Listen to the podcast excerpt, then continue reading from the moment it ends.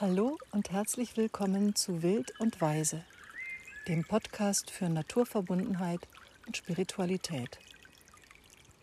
Ich bin Anita Maas und ich begleite dich in der Natur mit spirituellem Coaching dabei, deine Bestimmung zu finden. Heute spreche ich mit Robin Kaiser. Hallo, lieber Robin.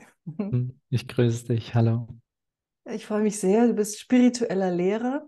Wir haben schon ein Interview zusammen auch aufgenommen für den Podcast und wir haben uns auch beim Pfingstkongress in Zürich getroffen. Und ich bin immer wieder fasziniert von dem, wie du die Welt wahrnimmst und auch die Menschen begleitest jetzt in dieser Phase des Übergangs. Also viele Menschen sind ja im Moment etwas verunsichert, weil sie merken, da ist was im Gange. Und natürlich wissen wir alle nicht, was kommt. Und ja, daher die Frage jetzt auch an dich, die erste Frage. Wie nimmst du das wahr, diese Zeit der Veränderung, des Wandels, die neue Zeit, die da kommt? Es ist eine Zeit großer Auflösung, großer transzendentaler Kraft die jetzt auf einmal wieder einwirkt.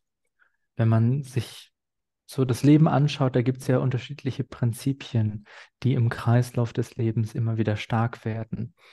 Und wir sind gesamtgesellschaftlich nicht im Frühlings- oder Sommerprinzip. Wir sind vielmehr im Herbst- oder schon im Winterprinzip. Das heißt, Strukturen zerfallen, Dinge lösen sich auf, Dinge, ja, gehen über in eine höhere transzendente Dimension. Und da sehen wir einfach sehr viel Zerfall, sehr viel Chaos, sehr viel Auflösung, sehr viel Unsicherheit in der aktuellen Zeit. Und eigentlich ist es nur eine Neuordnung. Mhm. Ja, so ist das in der Natur. Schön, dass du das mit den Jahreszeiten vergleichst. Ne? Wir brauchen einfach immer wieder den Herbst für die Reflexion, den Winter für das Vergehen, damit auch etwas Neues entstehen kann. Ja. Mhm. Und diese Zyklen finden halt auch in größeren Kreisläufen statt. Ne, also das, was wir an Tageszyklus haben, ist ja das gleiche, was sich auch in einem Jahreszyklus spiegelt und in noch größeren Zeitzyklen.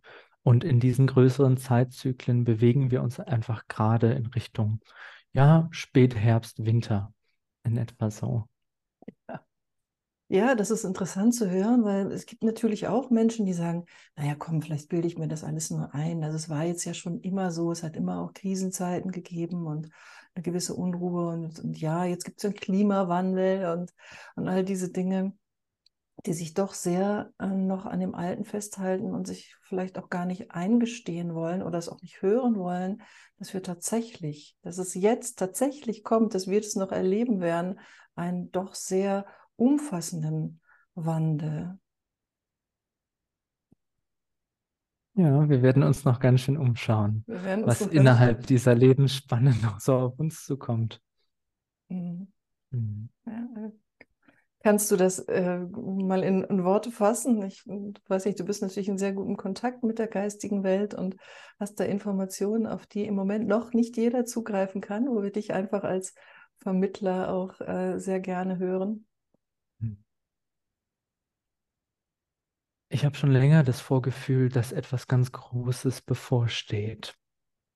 Kollektiv. Worin sich das genau ausdrückt, wann, in welchen Zeitrhythmen das kommt, ist schwierig vorauszusehen. Und gleichzeitig ist es so deutlich spürbar und sichtbar für immer mehr Menschen, dass in der Art und Weise, wie wir bisher gelebt haben, es nicht weitergeht. Und da kommt etwas auf uns zu. Manche sprechen von großen Kataklysmen, von großen Ereignissen. Ich selbst habe auch immer wieder den Impuls bekommen, dass die Sonne eine ganz wichtige Rolle darin spielen wird, in der Neuordnung äh, der Elemente dieser Erde und auch das Leben auf dieser Erde. Und so wirken große kosmische Kräfte mit. Und es wurde ja nicht zuletzt schon vor vielen tausenden Jahren diese Zeit, in der wir jetzt gerade leben, prophezeit. Also wenn wir uns Prophezeiungen von indigenen Hochkulturen von vor tausenden Jahren angucken, die deuten alle auf die gleiche Zeit hin. Und das ist die Zeit, in der wir gegenwärtig leben.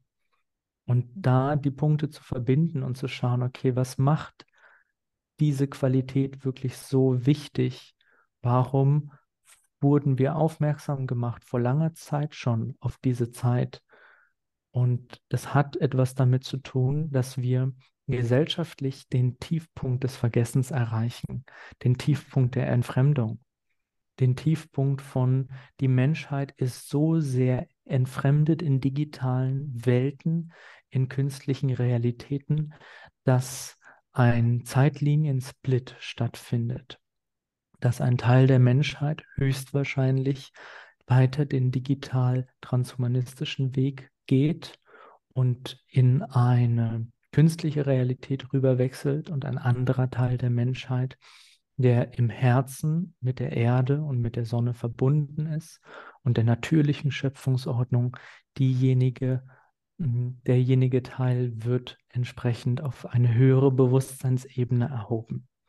Also dort sehe ich es wirklich so, dass wir in einer Zeit sind, wo gesiebt wird und geschaut wird, was entspricht dem Bewusstsein äh, eines Teiles der Menschen und der anderen Teil, weil wir quasi wie einen Erfahrungsraum teilen mit ganz vielen Menschen und Wesen, die in so unterschiedlichen Schwingungszuständen sind, dass die Erde das nicht mehr in einem Erfahrungsraum halten kann. Das war eine Zeit lang möglich, aber je mehr sich das Bewusstsein auf dieser Erde polarisiert, in wirklich ganz abgestumpft und fast schon halbtot, bis hin zu wirklich ganz hohen Bewusstseinswesen, die auch präsent sind gegenwärtig auf dieser Erde. Dieses Spektrum dehnt sich immer mehr aus und irgendwann geschieht aus diesem Spektrum wie eine Zellteilung, dass zwei Zeitlinien daraus entstehen und quasi sich mehrere Welten äh, gebären. Ja. Mhm. Sind es die einen, die mit ihren VR-Brillen eine komplett künstliche Welt äh, erleben, ne? die sich ja. Brille aufsetzen und irgendwo in Hawaii sind oder so, und die anderen, die tatsächlich die Füße, womöglich die nackten Füße auf der Erde haben und barfuß laufen und verbunden sind zwischen Himmel und Erde. Hm. hm. Ja, gerade sind es noch die Brillen, aber irgendwann wird es wirklich so sein, dass man in diese Realitäten eintreten kann wie als ob man mit einem Avatar in ein Computerspiel reingehen kann. Also das, da gibt es ja schon Versuche über Neurolink und so weiter, eine Computer-Gehirnschnittstelle aufzubauen, wo man wirklich an Realitäten teilnehmen kann, ja, auf diese Art und Weise, wo es gar keine äußere Technologie mehr gibt, sondern einfach nur als Bewusstseinsimpuls werden dir diese Realitäten eingespielt. Und auf einer gewissen Ebene haben wir das bereits, weil uns ja die mediale Welt wirklich eine Realität vorspielt, die überhaupt nichts mehr mit dem natürlichen Sein zu tun hat. Ja, da passieren spannende Sachen im Moment, ähm, aber da wollen wir uns ja jetzt gar nicht zu sehr drauf fokussieren, gell? Das ist ja immer wieder dein Tipp, auch zu sagen, ähm, wahrnehmen, was da ist, aber nicht, nicht reingehen, nicht verzweifeln, sondern schauen, wie können wir auf der anderen Zeitlinie mitmachen, wie können wir uns darauf vielleicht auch vorbereiten oder ja, uns, ja, uns, uns einfach in diese Richtung bewegen. Was kann man da tun? Ja, das Kriterium, was mir immer wieder gezeigt wird, je nachdem, ne, welche Zeitlinie, welche Abbiegung wir nehmen, ist das geöffnete Herz, ist die Mitfühlfähigkeit, ist die Liebesfähigkeit, die wir als Mensch ursprünglich immer schon in uns hatten. Und da wieder hinzukommen, wieder aus dem Herzen heraus zu leben, aus dem Herzen heraus wahrzunehmen, zu fühlen, dass alles belebt ist, dass wir mit allem in Verbindung stehen. Überall, wo wir unser Bewusstsein drauf richten, sind wir. Wir vereinigen uns in dem Moment, in dem wir unsere Wahrnehmung auf etwas lenken. Weil unsere Aufmerksamkeit, der Strom unserer Aufmerksamkeit uns bereits mit dem vereinigt, wo wir hinschauen oder unsere Aufmerksamkeit eben hinlenken. Und wenn wir das wieder mitbekommen, dass wenn wir den Blick über eine Frühlingswiese schweifen lassen, dass wir wie mit unserem Bewusstsein aus unseren Augen raustreten um dann in der Blume zu sein, die wir betrachten. Und wenn wir diese Wahrnehmung haben und schulen, dann bekommen wir mit, wir sind die Erde, wir sind die Natur. Wir sind nicht nur diese Wesensform, wir leben in allen Formen. Und das ist das, was uns in der anderen Zeitlinie bevorsteht, dass wir in diese Wahrnehmung immer tiefer eintauchen, dass wir wie in kurzen Sequenzen anfangen, uns selbst als Identität, als Mensch kurzzeitig zu vergessen und in den Formen der Natur erwachen, in den Elementen der Natur erwachen und dann mit diesen Elementen neu kreativ schöpferisch tätig werden.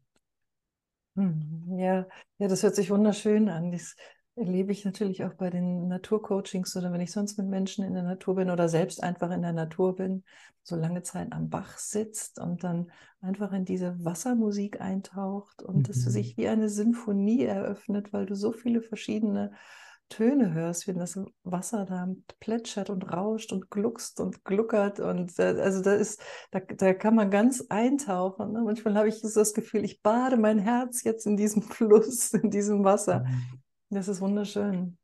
Ja. Und ja, gut, die Natur ist eben ein, ein Lebensraum um uns herum, wo es uns, ja, es ist anders, ne, mit der Natur Kontakt aufzunehmen als mit den Menschen. Und du sagst doch immer, wir sind das Kollektiv, wir, wir, wir sind miteinander und ähm, du bist ich, also wir sind alle miteinander verbunden, aber manchmal fällt das wirklich schwer, wenn man Menschen anschaut und denkt, puh, mit dem bin ich jetzt auch verbunden, das ist auch genau meins. Ne? So, da dann nicht in die Wertung zu gehen oder auch zu sagen, ich will mich da einfach abgrenzen, ich möchte mit ähm, diesem Gedankengut oder mit diesem Umgangsformen, Verhaltensweisen nicht zu tun haben. Es ist vielleicht mit der Natur etwas einfacher, Kontakt aufzunehmen, oder? Es kommt darauf an, wie tief wir schauen. Sehen wir nur die oberflächlichen Handlungen eines Menschen, dann müssen wir denken so, oh mein Gott, zum Wegrennen. Sehen wir aber den innersten Wesenskern, dann wissen wir, er ist ich oder sie ist ich. Also das heißt, es gilt wirklich tiefer zu schauen in das Herz, in die Seele des Menschen, die er oder sie vielleicht gar nicht mehr so wahrnimmt, aber die dennoch bestehen bleibt und immer noch da ist. Und wenn wir tiefer schauen, dann ist es auch leichter, uns entsprechend zu verbinden. Jedoch, wenn wir nur die äußere Handlungsebene sehen, dann wird es natürlich schwierig. Ich mag gerne nochmal auf den, auf den Bach eingehen ja. ähm, und so ein bisschen die Wahrnehmung teilen, wenn es manchmal durch die Natur geht, weil das ist wirklich, gerade in dieser Zeit ist es so fantastisch, die ähm, übersinnliche Wahrnehmung in der Natur zu üben und zu trainieren. Da kann dir nämlich ein Bach eine Geschichte erzählen. Ein Bach ein Lied singen, ein Bach dir Informationen geben, die du hörst in der Art des Plätschern ein, jeder Bach hat seinen Charakter. Und die Art, wie das Wasser fließt, die Art der Geräusche, die dabei entstehen, zeigen dir das Wesen des Charakters des Baches. Das ist ein Lebewesen, was da drin fließt und wohnt. Und da genauer hinzuspüren und hinzuhören, was für Informationen über dieses Wesen, über den Bach transportiert werden. Und vielleicht spricht er von der Quelle, von dem er entsprungen ist. Oder vielleicht spricht er über Dinge, an denen er vorbeigeflossen ist. Also, wenn man Wasser nehmen würde aus einem Bach, dann könnte man alleine schon auf der physischen Ebene aus der Molekularstruktur entnehmen, woran dieses Wasser bereits vorbeigeflossen ist. Aber auch auf infoenergetischer Ebene können wir alle Informationen auslesen, welches dieses Wasser seit Urzeiten aufgenommen hat und wo dieses Wasser schon gewesen ist. Vielleicht war dieses Wasser mal Teil eines großen Eisblocks irgendwo in der Antarktis, vielleicht mal Teil von, äh, von ganz tief unter Wasser. Und all diese Informationen ist überall eingespeichert. Und so kann man aus einem Fluss eine ganze Geschichte ableiten und ganz, ganz viele Informationen bekommen, wenn man wirklich zuhört. Ja. Ja, weil Wasser diese Informationen speichert. Ne? Ja. Mhm. Ich finde es auch so spannend, die verschiedenen Jahreszeiten an einem Fluss. Also wir sind oft an einem, einem und demselben Fluss, an derselben Stelle, das mitzukriegen, wie sich das verändert, wenn im Frühjahr richtig viel Wasser da ist. Im Sommer ist es sehr viel ruhiger. Aber dafür sind dann die Seerosen da und die Libellen sind da und die vielen kleinen Fischchen sind da. Also da verändert sich der Bach ja auch. Ne? Mhm. Das, so, das so mitzuerleben wie der sich freut, wenn, äh, ja, wenn diese kleinen Strudel kommen oder auch wenn der Eisvogel mal eintaucht oder was auch immer so. Das, dieses, auch dieses Miteinander so zu spüren dann und dieses große, lebendige Wesen. Und ich finde, in der Natur kann man auch genau dieses, ja, kooperativ ist schon der falsche Ausdruck, ko-kreativ kommt dem auch kaum näher. Also, wie sehr alles zusammenhängt. Ne? Mhm. Dass die Vögel dort äh, zum Wasser trinken kommen und die Fische drin sind und die Pflanzen wachsen alles genährt wird mit dem Wasser. Das ist so verbunden. Ja. Und, zu, und auch da mit dem Wasser, also ich, wenn ich an einem Bach bin oder manchmal fahre ich auch speziell zu einer Quelle von einem Fluss, dann gebe ich dort gerne auch äh, einen, einen Stein rein, den ich vorher mit Informationen aufgeladen habe. Und wenn es nur Licht und Liebe ist, so um dem Wasser etwas mitzugeben, damit er das weiterträgt. Denn leider sind auch unsere Flüsse nicht mehr in dem allerbesten Zustand, in dem ursprünglichen. Gell? Auch die Natur ist zum Teil entfremdet, beziehungsweise hat die Entfremdung aufgenommen des Menschen, um sie auszugleichen. Wenn das Wasser und die Seen und die Meere nicht ganz, ganz, ganz viel tun würden, um den menschlichen Emotionalkörper auszugleichen, hätten wir uns schon hunderttausendmal selbst zerstört. Also das heißt, die ganze Natur sorgt die ganze Zeit dafür, dass vor allem der menschliche kollektive Emotionalkörper, der kollektive Schmerzkörper immer wieder ausgeglichen wird. Wenn es die Natur und die ausgleichenden Kräfte darin nicht gäbe, dann hätten wir uns wirklich schon ganz, ganz, ganz oft wieder selbst zerstört. Und das ist etwas, das erkennen wir kaum, was die Natur wirklich für den Menschen tut, eben weil wir uns in einer davon abgetrennten Kultur bewegen und uns nicht mehr als Teil des Ganzen begreifen. Ja. Ja. Äh, greift dann dieses hermetische Gesetz wie innen so außen ganz konkret. Hm so wie wir Menschen drauf sind, so verändert sich auch die Natur, Natur der Lebensraum, in dem wir unterwegs sind. Ne? Ja. ja. ich mag, hm? ich mag ich, es kommt gerade was reingeflogen, was ich gerne teilen würde, hm, wie in früheren naturverbundenen Kulturen mit den Elementen umgegangen wurde, was die damit machen konnten, zum Teil auch als Fähigkeit. Also ich weiß zum Beispiel, oder ich habe auch selber erfahren, dass man zum Beispiel Botschaften über den Wind transportieren kann. Da war der Wind das, was heute die Post ist.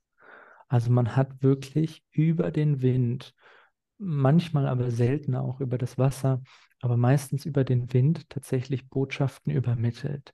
Und in der Art, wie der Wind die Blätter am Baum hat spielen lassen konnten Botschaften dann gelesen werden vom Stamm nebenan oder vom Stamm 100 Kilometer entfernt.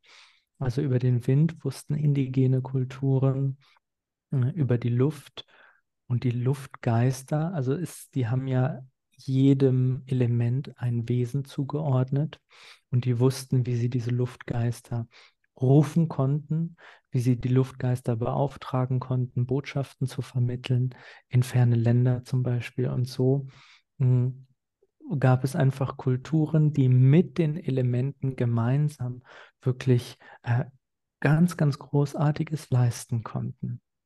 Mhm. Ja. Interessant, da sind wahrscheinlich dann später dann irgendwann äh, Rauchzeichen draus geworden und mhm. irgendwann die Brieftauben und jetzt telefonieren ja. wir. ja. ja, ja. Ja, aber wir kommen wieder dahin zurück, das glaube ich auch. Also in mein, meinem Buch, das Dein Naturretreat, gehe ich ja auch auf diese verschiedenen Elemente ein.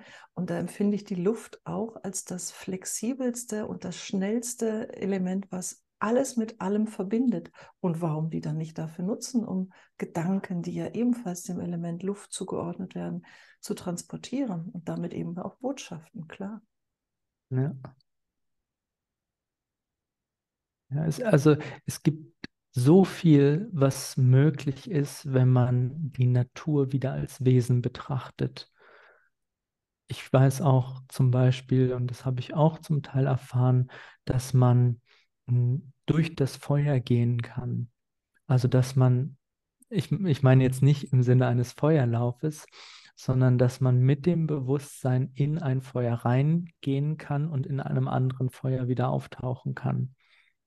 Also das heißt, dass man entweder energetisch in den Flammen eines anderen Feuers als Figur erscheint oder tatsächlich das als Teleportationsstation nutzen kann. Das haben frühere indigene Kulturen so gemacht, dass sie in ein Feuer reingegangen sind oder einen Feuerplatz vorbereitet haben und sich dann über das Feuer in ein anderes Feuer durchteleportieren konnten. Das weiß ich, dass das geht mit der Kraft der Feuergeister zum Beispiel. Mag nach unserer heutigen Vorstellung vielleicht schwierig sein, das äh, so anzunehmen, aber wenn wir wirklich mit, den Kraft, mit der Kraft der Elemente sind und verstehen, wel, welch hohe Wesen im Feuer sind, im Wasser sind, in der Luft sind, dann können wir gemeinsam mit diesem Wesen wirklich Wunder bewirken. Ja, davon bin ich auch überzeugt. Das Feuer hat ja eine unglaublich starke transformative Kraft. Und habe auch schon gelesen, leider noch nicht selber erfahren, dass eben Bilder im Feuer auftauchen von den Ahnen, Gesichter erscheinen. Ne? Ja. Das ist dann genau so etwas, wo früher dann die Menschen auch sich verbunden gefühlt haben, auch eben mit den Verstorbenen, mit den Ahnen oder mit den Geistführern, ja. die dann im Feuer als Gesicht erscheinen oder eben auch ähm, ja, einfach sprechen, mit einem sprechen können. Also das ist schon sehr faszinierend, das Feuer. Aber wer macht heute schon ein Feuer hm. noch, ne? ein offenes Feuer. Da hat man vielleicht einen Grill, womöglich einen Gasgrill oder ein paar Holzkohlen da drin, die gar nicht mehr brennen, sondern nur glühen. Mhm, aber so ein richtig schönes äh, Feuer zu machen, wo man nochmal drum sitzt und auch merkt. Also das ist ja für jeden, glaube ich, spürbar. So ein Lagerfeuer in der Mitte, es sitzen Leute drumherum, plötzlich werden alle still. es mhm. entsteht so eine heilige Stimmung. Irgendwann ne, schauen alle nur noch in die Flammen und dann ist man miteinander verbunden, finde ich, über dieses Feuer und zugleich mit dem Feuer auch. Also wir haben am letzten Wochenende wieder ein großes Feuer mit vielen Frauen gemacht und dann, dann sitzt man da unten an diesem Feuer und schaut immer wieder in den Himmel hoch und denkt, und da oben leuchten jetzt auch kleine Feuer, ne? die Sterne. Ja. Und sich darüber verbunden zu fühlen, auch über dieses Element Feuer mit dem Kosmos quasi, weil da ja auch die Sonne und die anderen Sterne leuchten. Und ihr Feuer auf uns heruntersenden in Form des Lichtes. Ja. ja, wenn wir wirklich achtsam in der Natur sind, dann kann der Verstand nicht mehr die ganze Zeit Danken, Gedanken spiralisieren lassen. Also vor dem Feuer wird es still in einem, weil wir seit Urzeiten vor dem Feuer gesessen haben in einem anderen Bewusstseinszustand als in dem, dem wir heutzutage sind. Wir sind ja heutzutage im Mentalfeld, im Gedankenfeld, wo die ganze Zeit Gedanken kreisen. Aber seit Urzeiten war der Mensch ganz archetypisch, ganz still auf einer anderen Bewusstseinsebene vor dem Feuer. Und unbewusst klinken wir uns in diese andere Ebene ein, wenn wir vor dem Feuer sitzen oder auch wenn wir am Meer sind, da ist auch, dass die Gedanken auf einmal still werden, dass es ruhig in einem wird. Und unbewusst suchen alle Menschen nach diesem anderen Zustand. Warum gehen so viele Menschen ans Meer, äh, fahren in Urlaub ohne dass sie es wissen, suchen sie nach einem bestimmten Bewusstseinszustand, den sie damit verknüpfen, den sie dort am besten erleben können. Und so, ja, ja baut, diese, baut das auf. Hm? Diese Weite, diese Leere, die man am Meer dann eben spürt. Ne? Und eigentlich ist tatsächlich jeder äh, intensive Aufenthalt in der Natur, jeder achtsame Aufenthalt in der Natur sehr, sehr kontemplativ. Ne? Wir können so wirklich eintauchen, leer werden und verbinden. Wir haben jetzt über das Wasser gesprochen, ne? wenn man einem Bach zuhört und seine Geschichten äh, hört oder entziffert oder auch nicht, egal. Also immer wenn man am Wasser sitzt, merkt man, dass man leer wird Oder wenn man dem Rauschen des Windes zuhört. Oder wenn man am Feuer sitzt. Ja, ja diese, diese reinen Elemente nochmal wahrzunehmen, ist eine ganz großartige Möglichkeit für Menschen, die vielleicht sagen, nach so einem Meditationskissen, da komme ich nicht zur Ruhe, da finden meine Gedanken irgendwie nicht, werden nicht still. Aber dann in der Natur schon eher. Und das Wichtige in der Kontemplation der Natur ist natürlich die eigene Natur. Die Natur erinnert ja uns an unsere Natur. Weil wir haben ja das Wasser in uns, wir haben das Feuer in uns, wir haben die Erde und die Luft in uns. Und je nachdem, unter welchem Stern wir geboren sind, ist vielleicht eins im Schwerpunkt stärker. Und dennoch setzen wir uns zusammen aus den Elementen. Und ich glaube, in allen Kulturkreisen äh, gibt es so etwas wie Elemente-Kontemplation oder Elemente-Meditation, dass man Kraft der Elemente sich an seine eigene göttliche Wesensnatur, die Supranatur erinnert. Ja. Ja, das ist schön, dass du das so formulierst. Tatsächlich in dem Buch äh, erzähle ich auch ein bisschen darüber, wie wir die Qualitäten der einzelnen Elemente in uns spüren. Ne? Mhm wie wir im Flow sind, wenn das Element Wasser zum Beispiel äh, gerade sehr stark ist oder wie wir gut geerdet sind oder ja, auf dem Boden der Tatsachen ankommen. Also wenn wir viel Struktur brauchen, können wir raus in die Natur gehen und uns mit der Erde verbinden. Ne? Dann sind wir wieder der Fels in der Brandung zum Beispiel. Ne? Wenn wir mehr Flexibilität brauchen, verbinden wir uns mit der Luft gehen wir auf den Berg rauf und gucken, was da an, an Wind, an Kreativität kommt, an Ideen kommt, an Inspiration kommt. Steckt ja, ja auch das Wort Atmen drin. Ne? So. Ja. Da wieder hinzukommen, ist toll. Und auch den Überblick zu bewahren, wer wir als Spezies Mensch sind. Es gibt nämlich ganz, ganz viele Wesen in unterschiedlichen Ebenen, aber wir als Mensch sind hauptsächlich Wasser- und Erdewesen. Das sind unsere zwei Hauptelemente, die wir als Mensch verkörpern. Vor allem Wasser und als zweites Erde. Es gibt andere Wesen, die sind Feuerwesen, die inkarnieren dann in der Sonne beispielsweise oder in anderen Bereichen.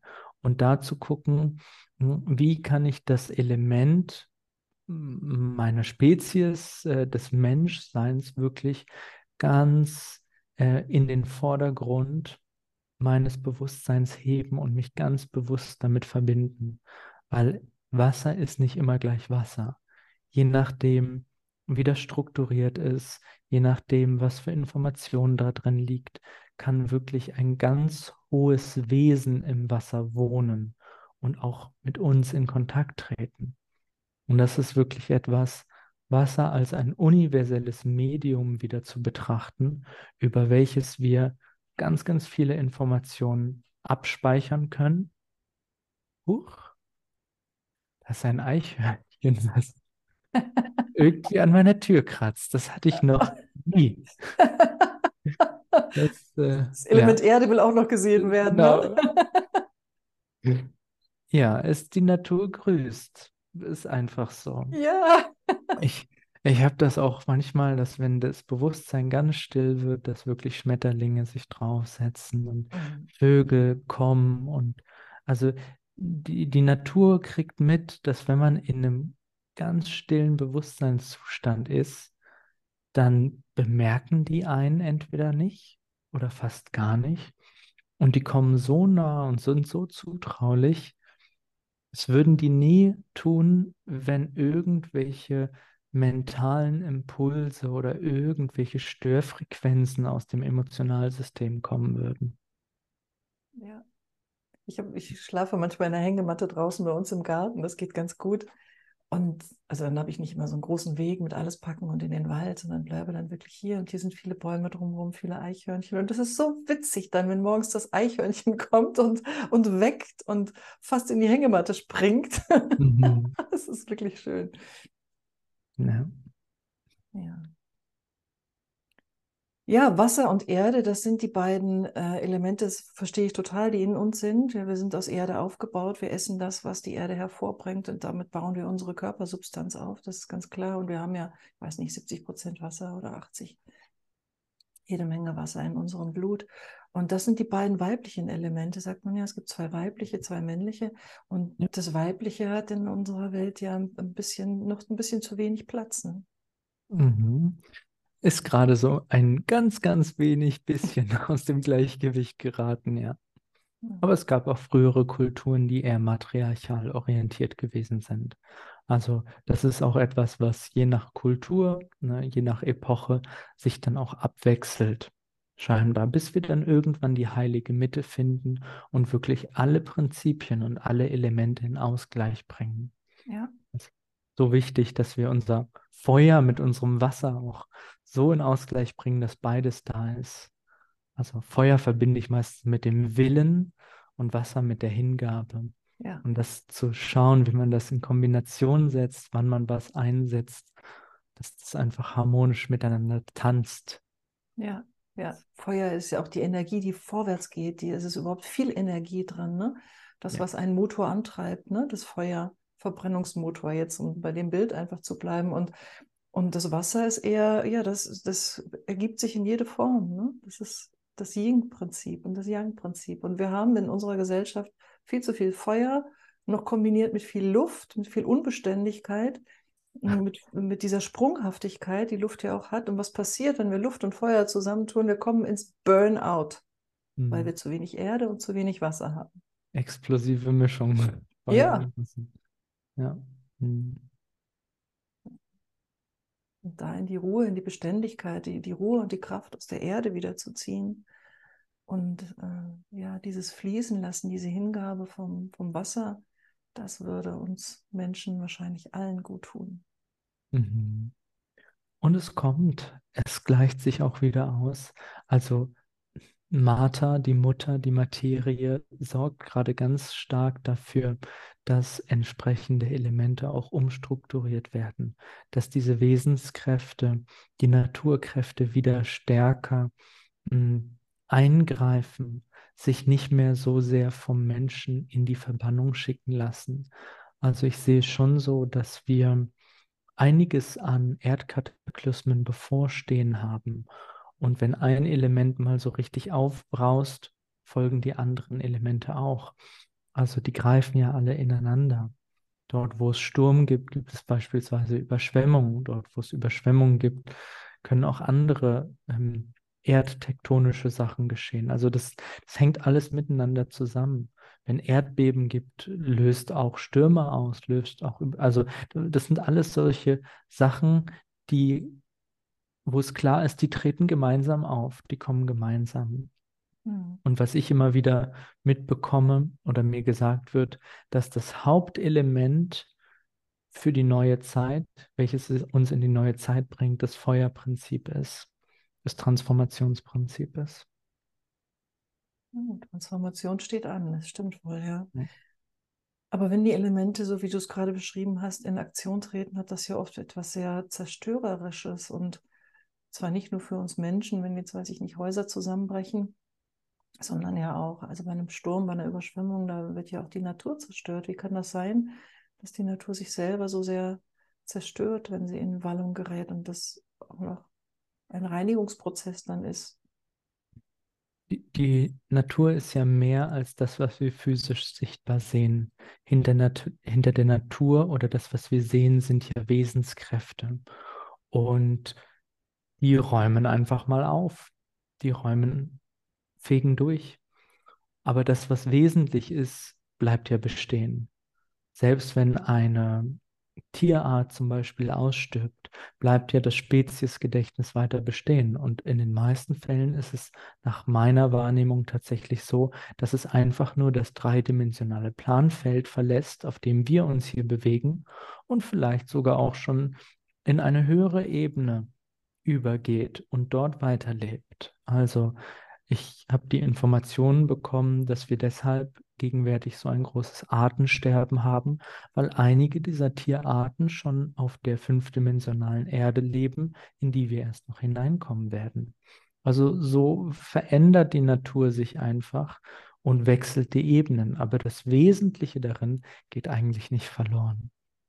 Ja, klar, das ist bei den Tieren, bei den Pflanzen genauso wie bei uns, ne? dass das Wesentliche nicht äh, für immer weg ist oder Ja. ja, unsterblich ist. Mhm. Mhm.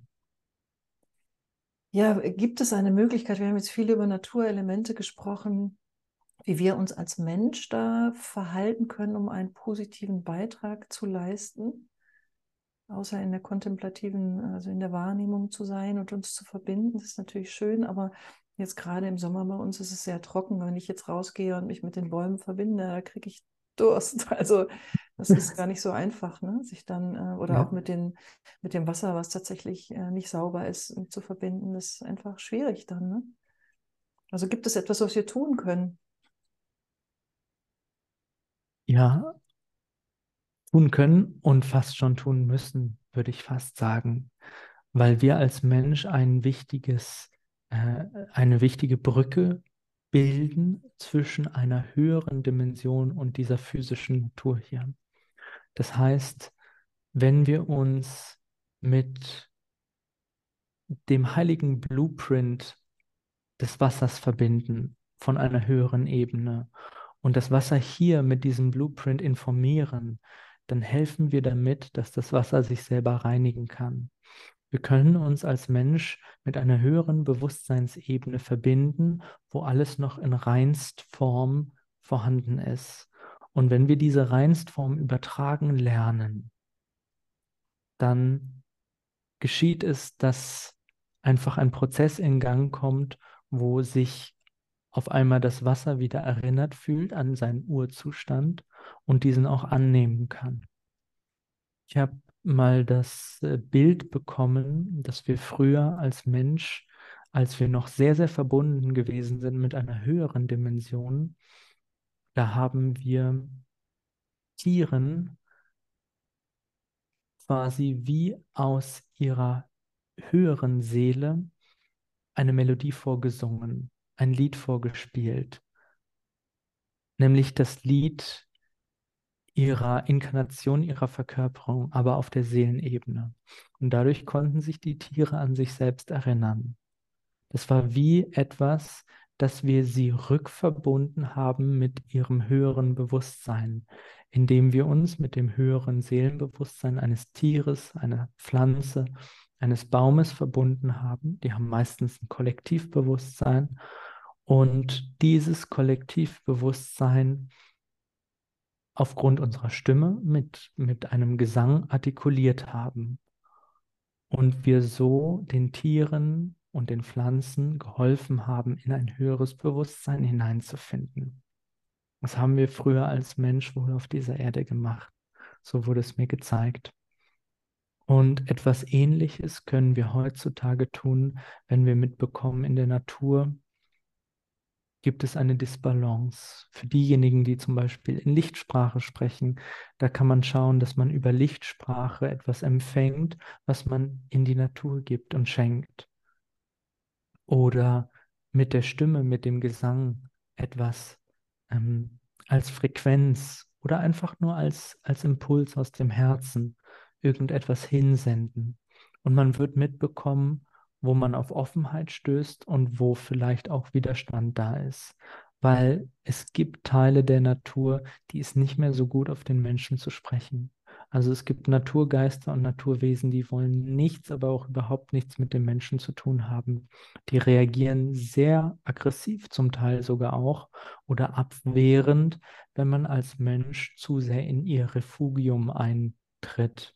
Und da ist es einfach so wichtig, wenn man durch den Wald geht und merkt, hier ist irgendwie eine Lichtung und der Baum sieht irgendwie belebt oder bewohnt aus, dass man wirklich vorher nachfragt, ob man auch da hingehen kann. Das haben wir früher ganz natürlicherweise Ja. als Mensch immer gemacht. Sowas ist uns alles abhanden gekommen.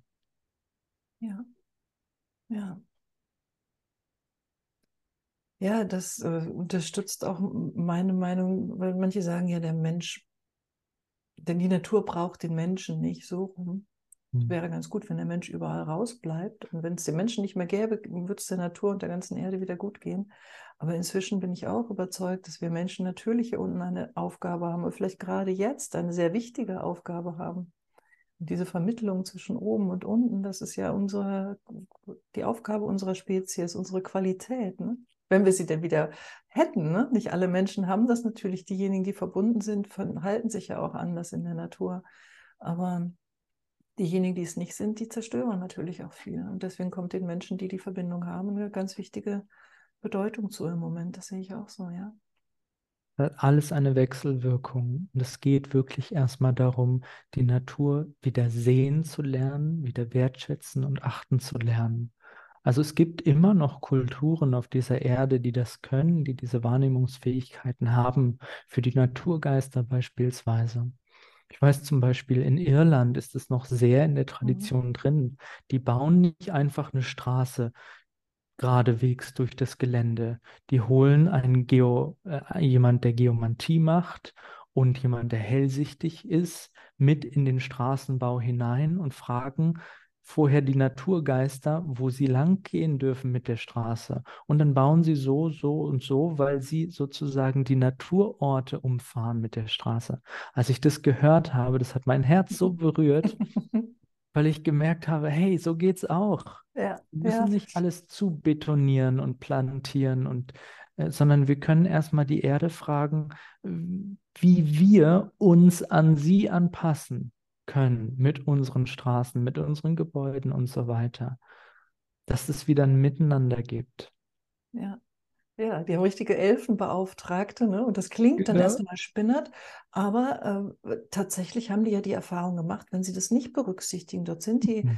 Naturwesen ja noch sehr kraft, kraftvoll auch, ja. dass dann andauernd an dieser Stelle Unfälle entstehen oder dass die Baustelle ja. nicht vorwärts geht, dass dann Wasser kommt oder irgendwas passiert dann immer wieder, sie kommen ja. einfach nicht voran. Es wird richtig langwierig und, und teuer. Und manchmal denke ich jetzt so an unseren Berliner Flughafen zum Beispiel. Ne? Ich weiß nicht, was da.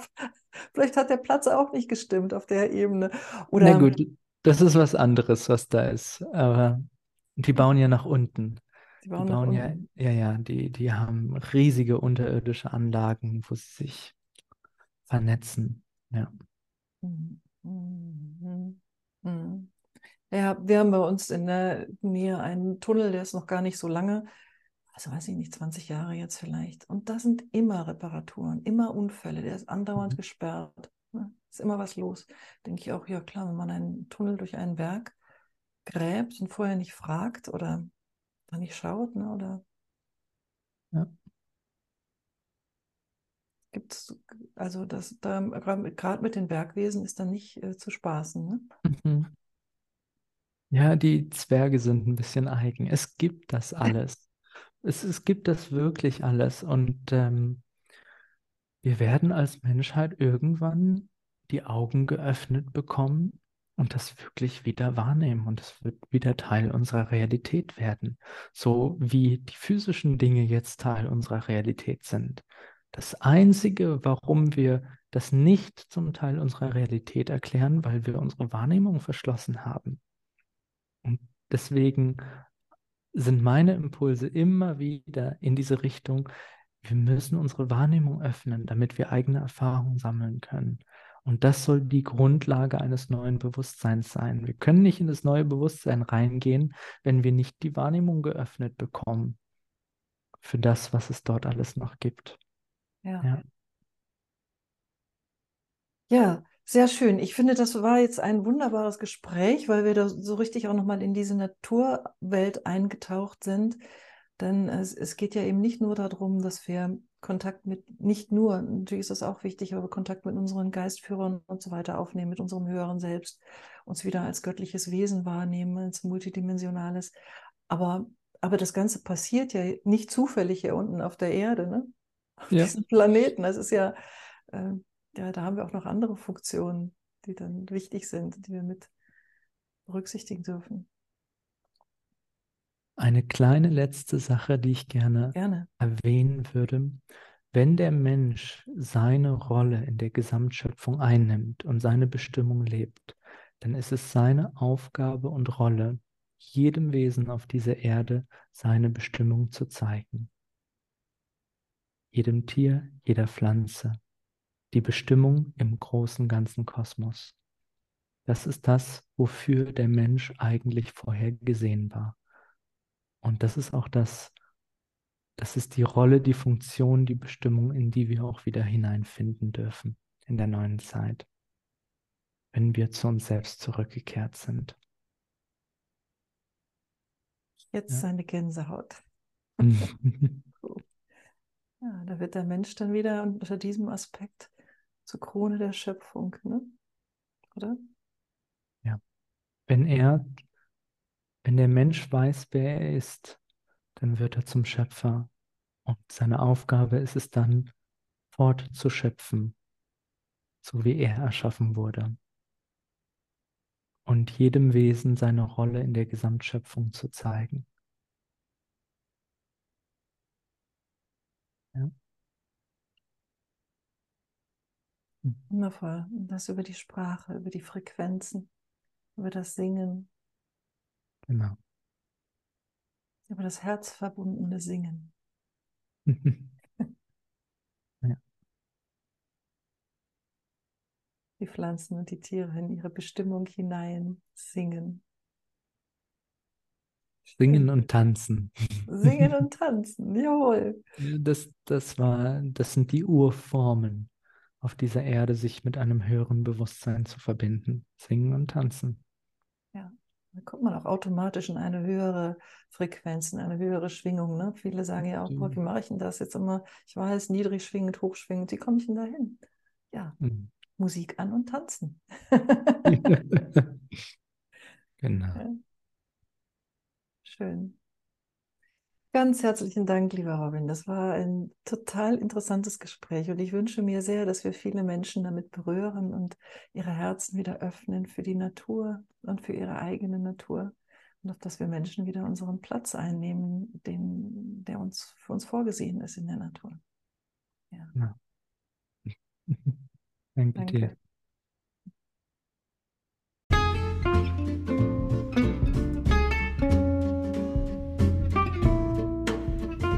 Wenn dir die Folge gefallen hat, teile sie gerne mit anderen und hinterlasse mir eine 5-Sterne-Bewertung auf Spotify.